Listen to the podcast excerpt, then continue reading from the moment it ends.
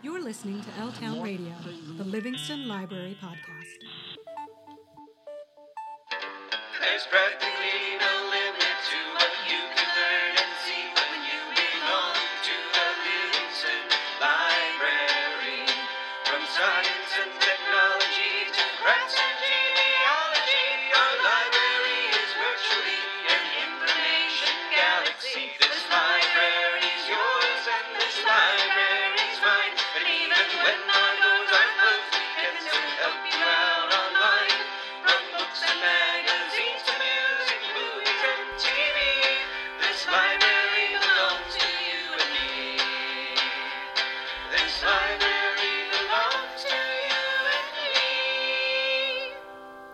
Welcome and thank you for tuning in to the November 2020 episode of L Town Radio, the Livingston Library podcast.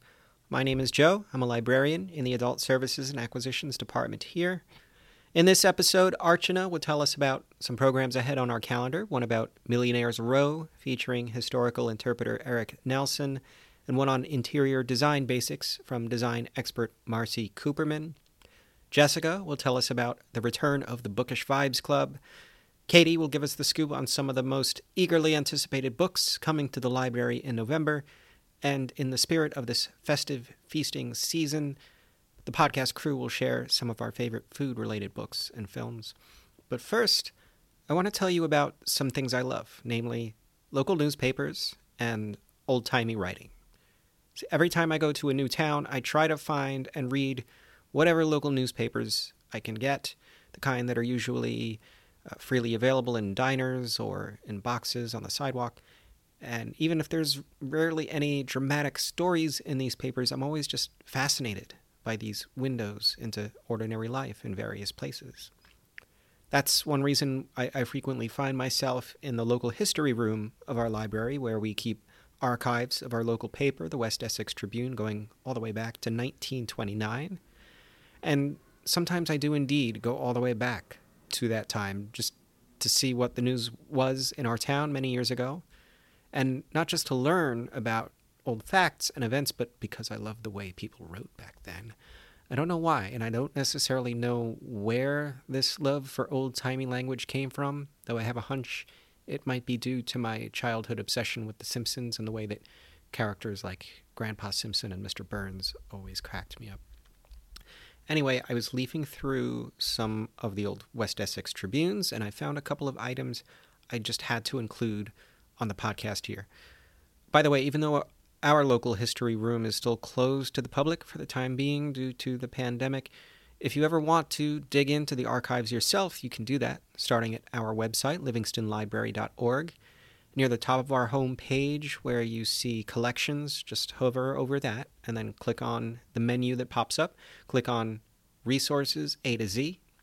And on that page, scroll down the alphabetical list until you get to Local History Archive. Click on that, and then on that page, click on Tribune near the top. That'll bring you to a digital archive of the West Essex Tribune issues going back to 1929, and you don't even have to get 90 year old newsprint all over your fingertips. All right, well, here is one item I wanted to read here. This is from the Jots and Tittles column that was written by Hilda Rux, and this is from the issue dated Friday, November 28th, 1930. Eureka! What a life! The insidious thing about a vacuum cleaner salesman is that you don't know he is one, and your best friend doesn't get a chance to tell you before he is closing up his little order book with your name lying in a somewhat bewildered fashion on the dotted line. We were awaiting our favorite radio program one morning this week, eagerly awaiting, one might say, when the doorbell rang.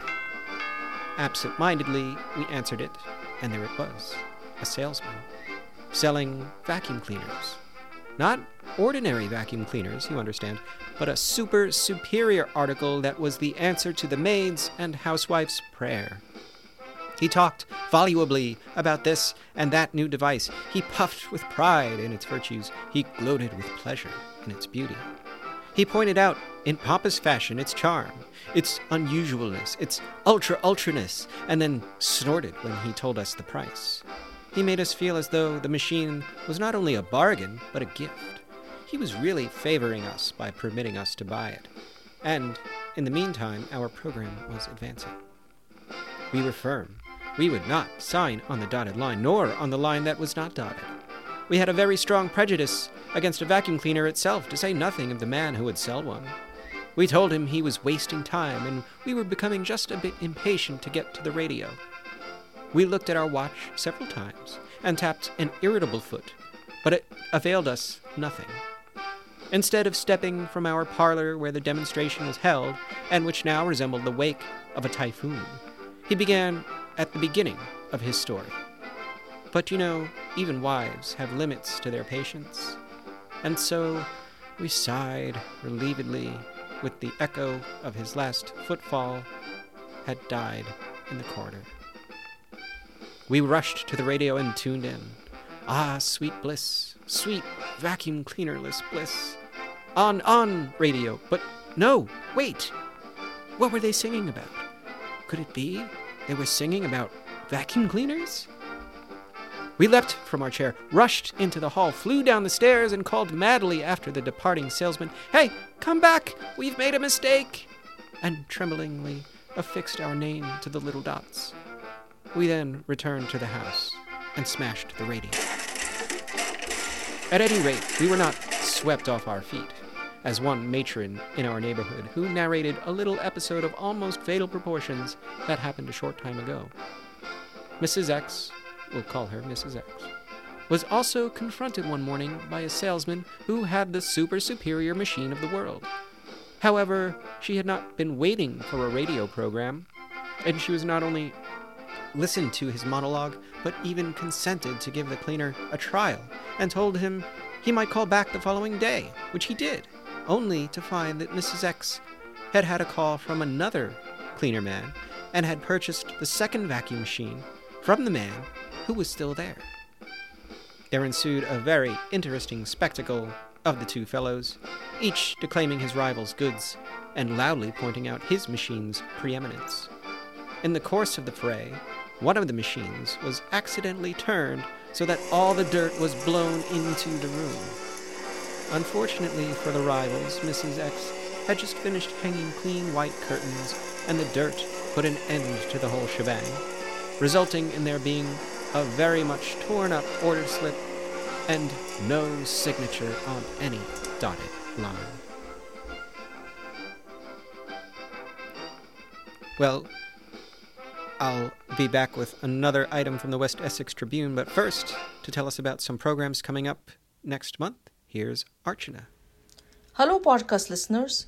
I'm librarian Archana Chiplunkar, and I'm very excited to share with you a couple of library programs that are coming away virtually in November.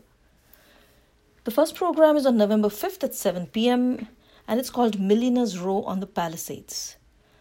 Now, in the latter half of the 19th century, uh, unique and often lavish homes were built upon the precipices of the New Jersey Palisades, overlooking the Hudson River and New York.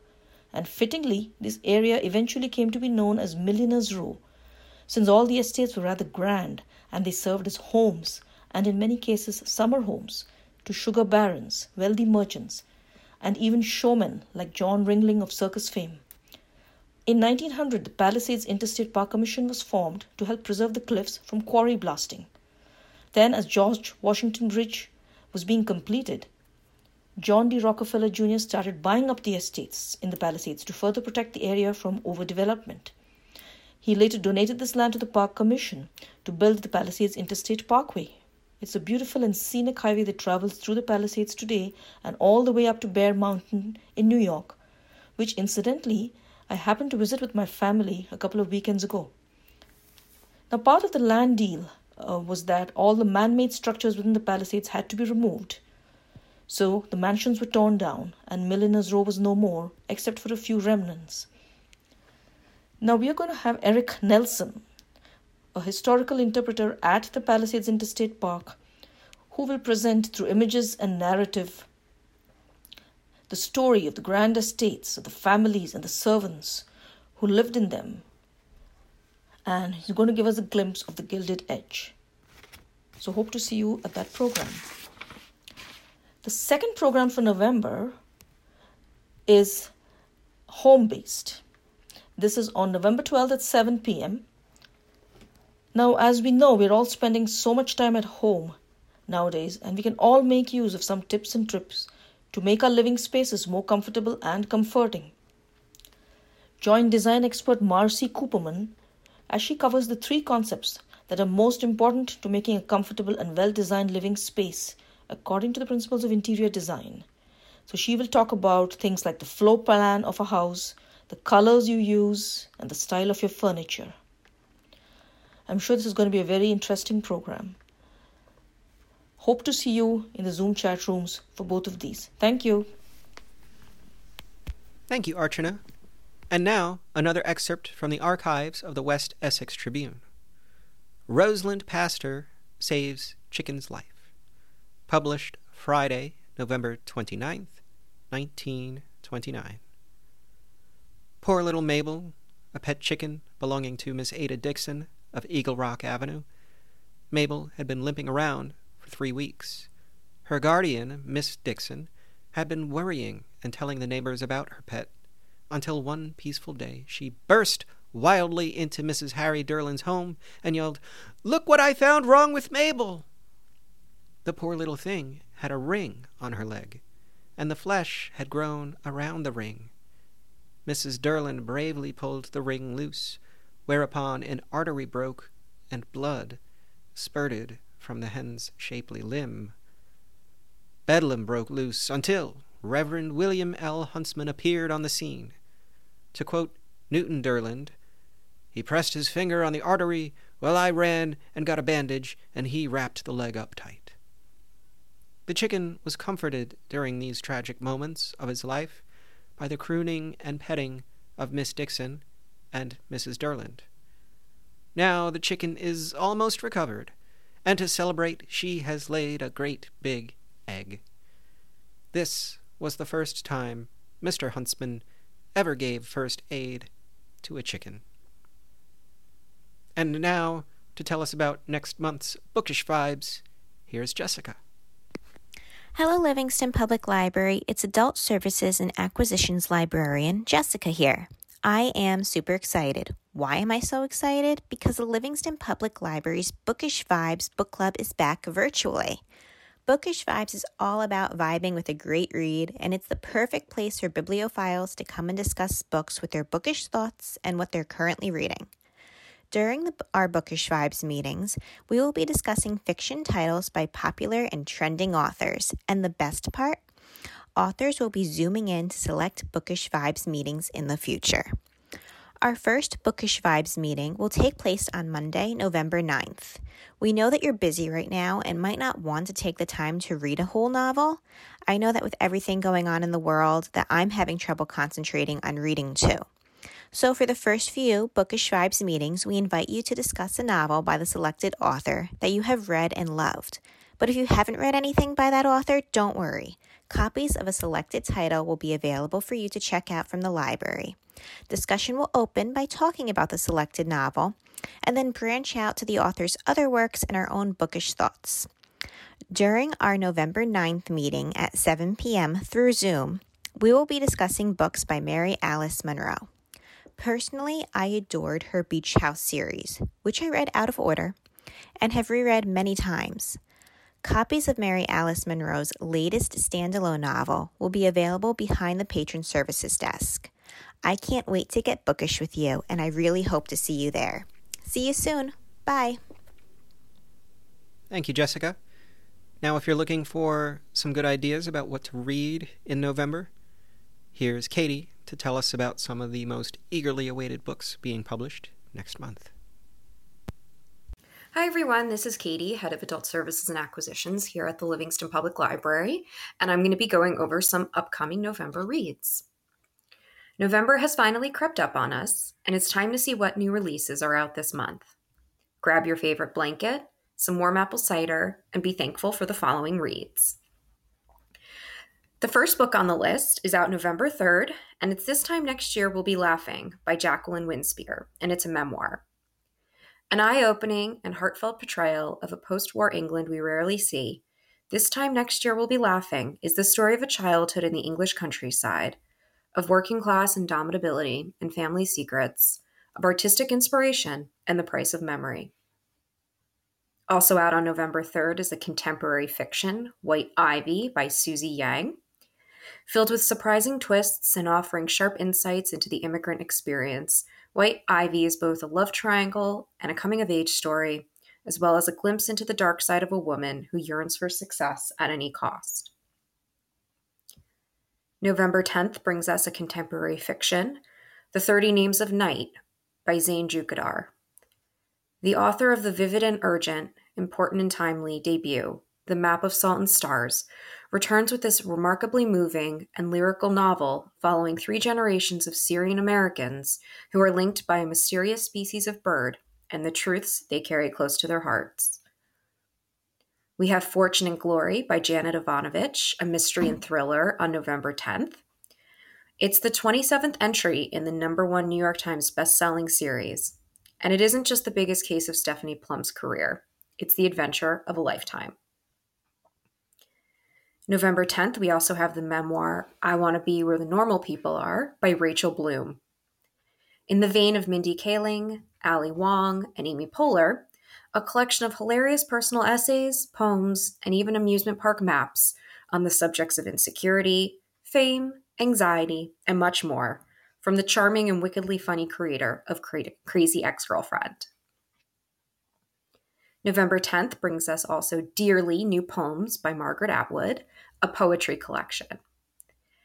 In Dearly, Margaret Atwood's first collection of poetry in over a decade, Atwood addresses themes such as love, loss, the passage of time, the nature of nature, and zombies.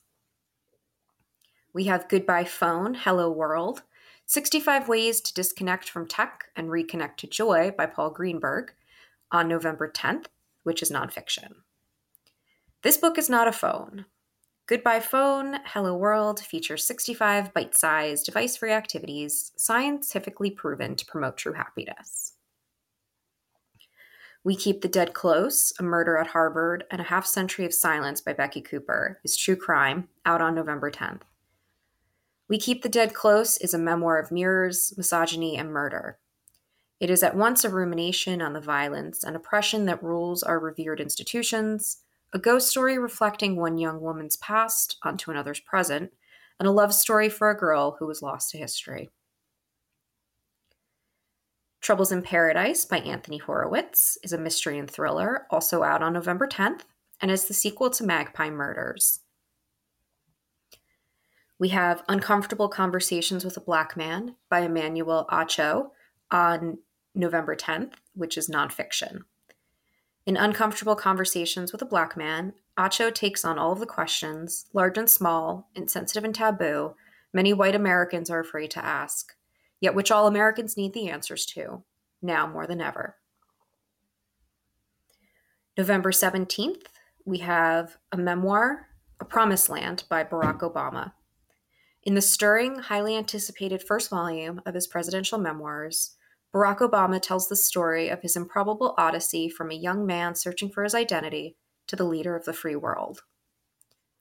And finally, on November 24th, we have a science fiction title, Ready Player 2 by Ernest Cline, the highly anticipated sequel to the beloved worldwide bestseller, Ready Player One.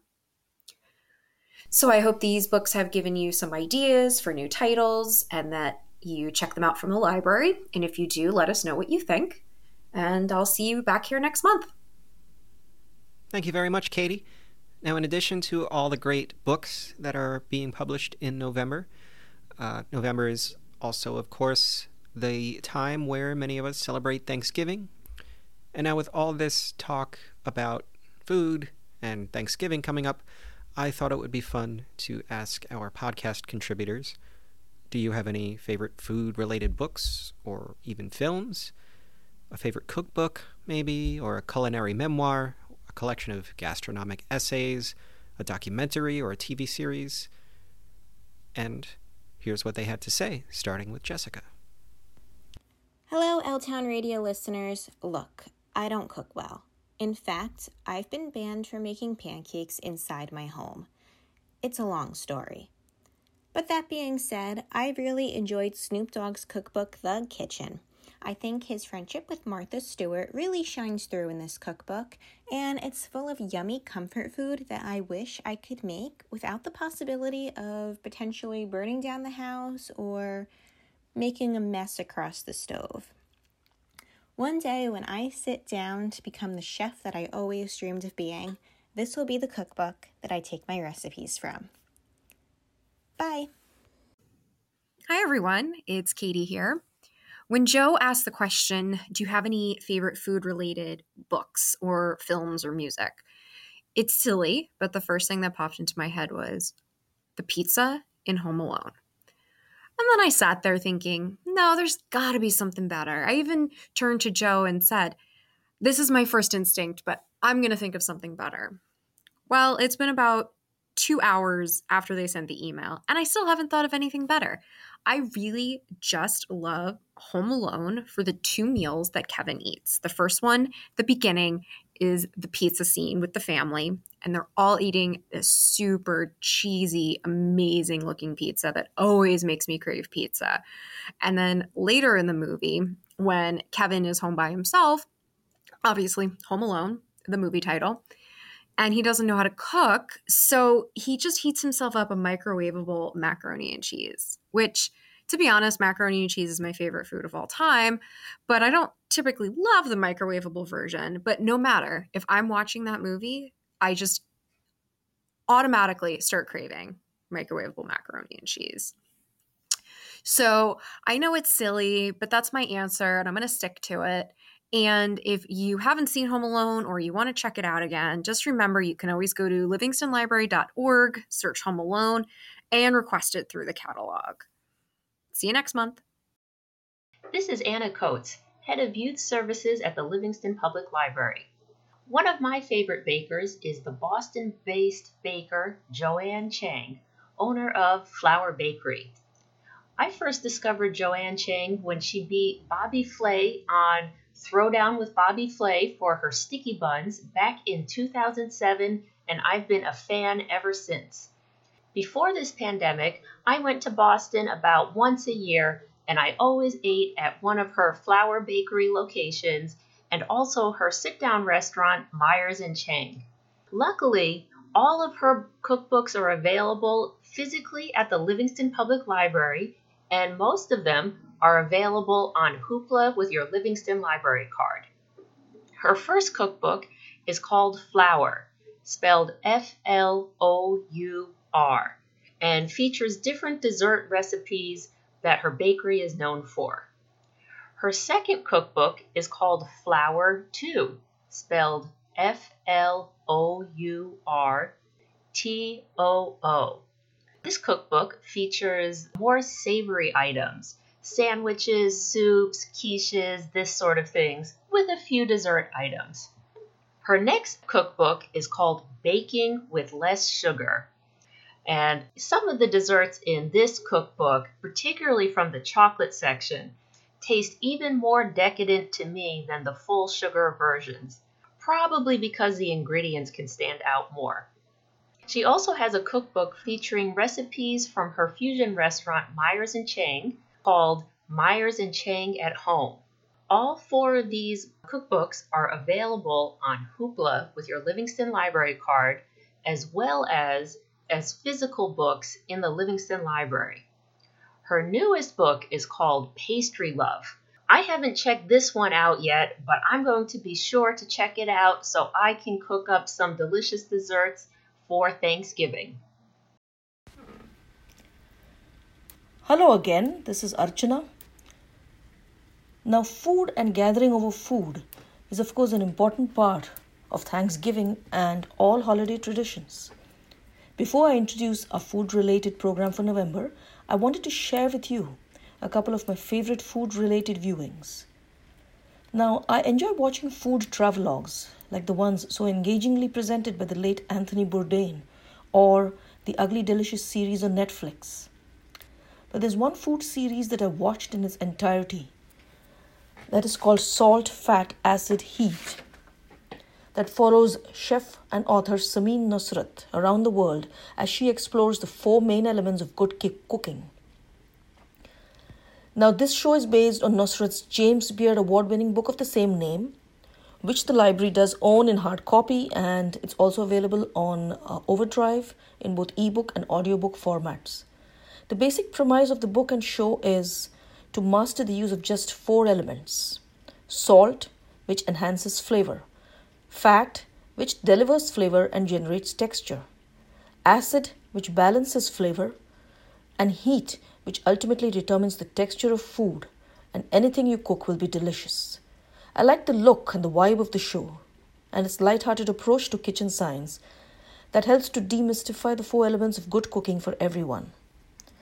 It is also less focused on famous people and dishes and much more concerned with finding a common ground between all the great food communities of the world.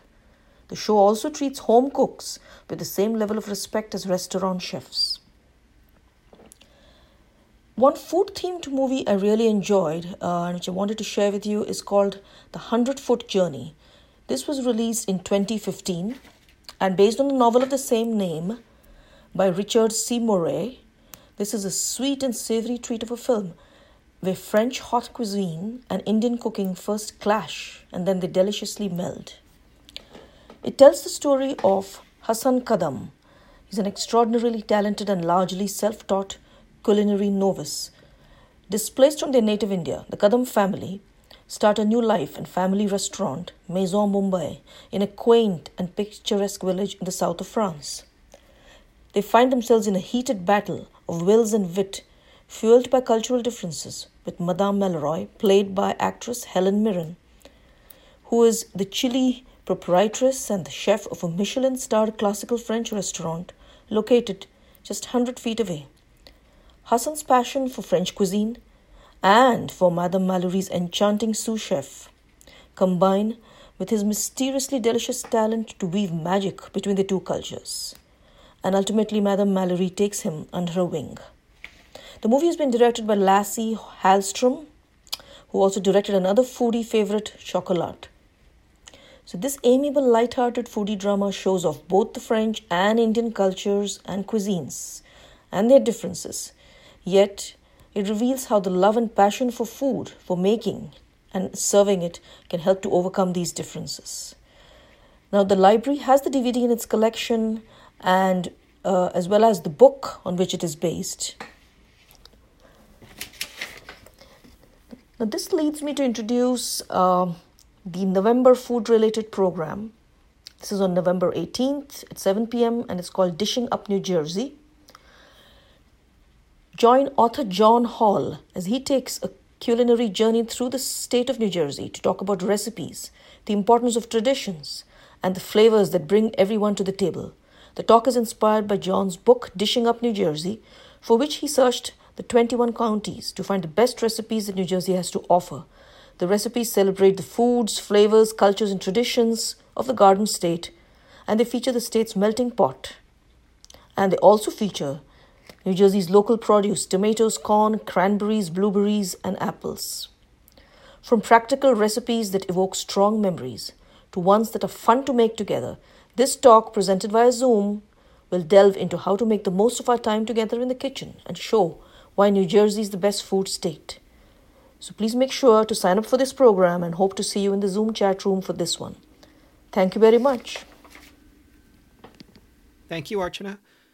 As for me, I can sum up all my favorite food media in just two names Anthony Bourdain and Padma Lakshmi. Type either of their names into the catalog search on our website, and whatever book or TV series that comes up with either of their names on it will be one of my favorite things, and I highly recommend it. Well, that'll do it for our November episode. Thank you to Archana, Jessica, Katie, and Anna for your contributions this month. Thank you, dear listener, for tuning in, and I hope you'll tune in again next month. As always, you can listen and subscribe to this podcast on SoundCloud, Spotify, Apple Podcasts, and Google Podcasts. Don't forget, you can follow us all over the internet on Facebook, Instagram, YouTube, and Twitter, not to mention our daily blog, which is at blog.livingstonlibrary.org. And of course, We hope you'll come visit us in person since we are very much open. We do contactless pickup on Mondays 10 to 8 and Thursdays 10 to 5 when you can come in, grab books you've reserved with us online. Our browse and borrow days are Tuesdays, Fridays, and Saturdays from 10 to 5 and Wednesdays from 10 to 8. That's where you can come in to pick your reserved books up or just look around and see what's on the shelves. Our website, livingstonlibrary.org, has all our social distancing policies and other relevant information, including a link to our event calendar where you can check out and register for all our upcoming programs. And until next time, be safe, be kind, and always be curious.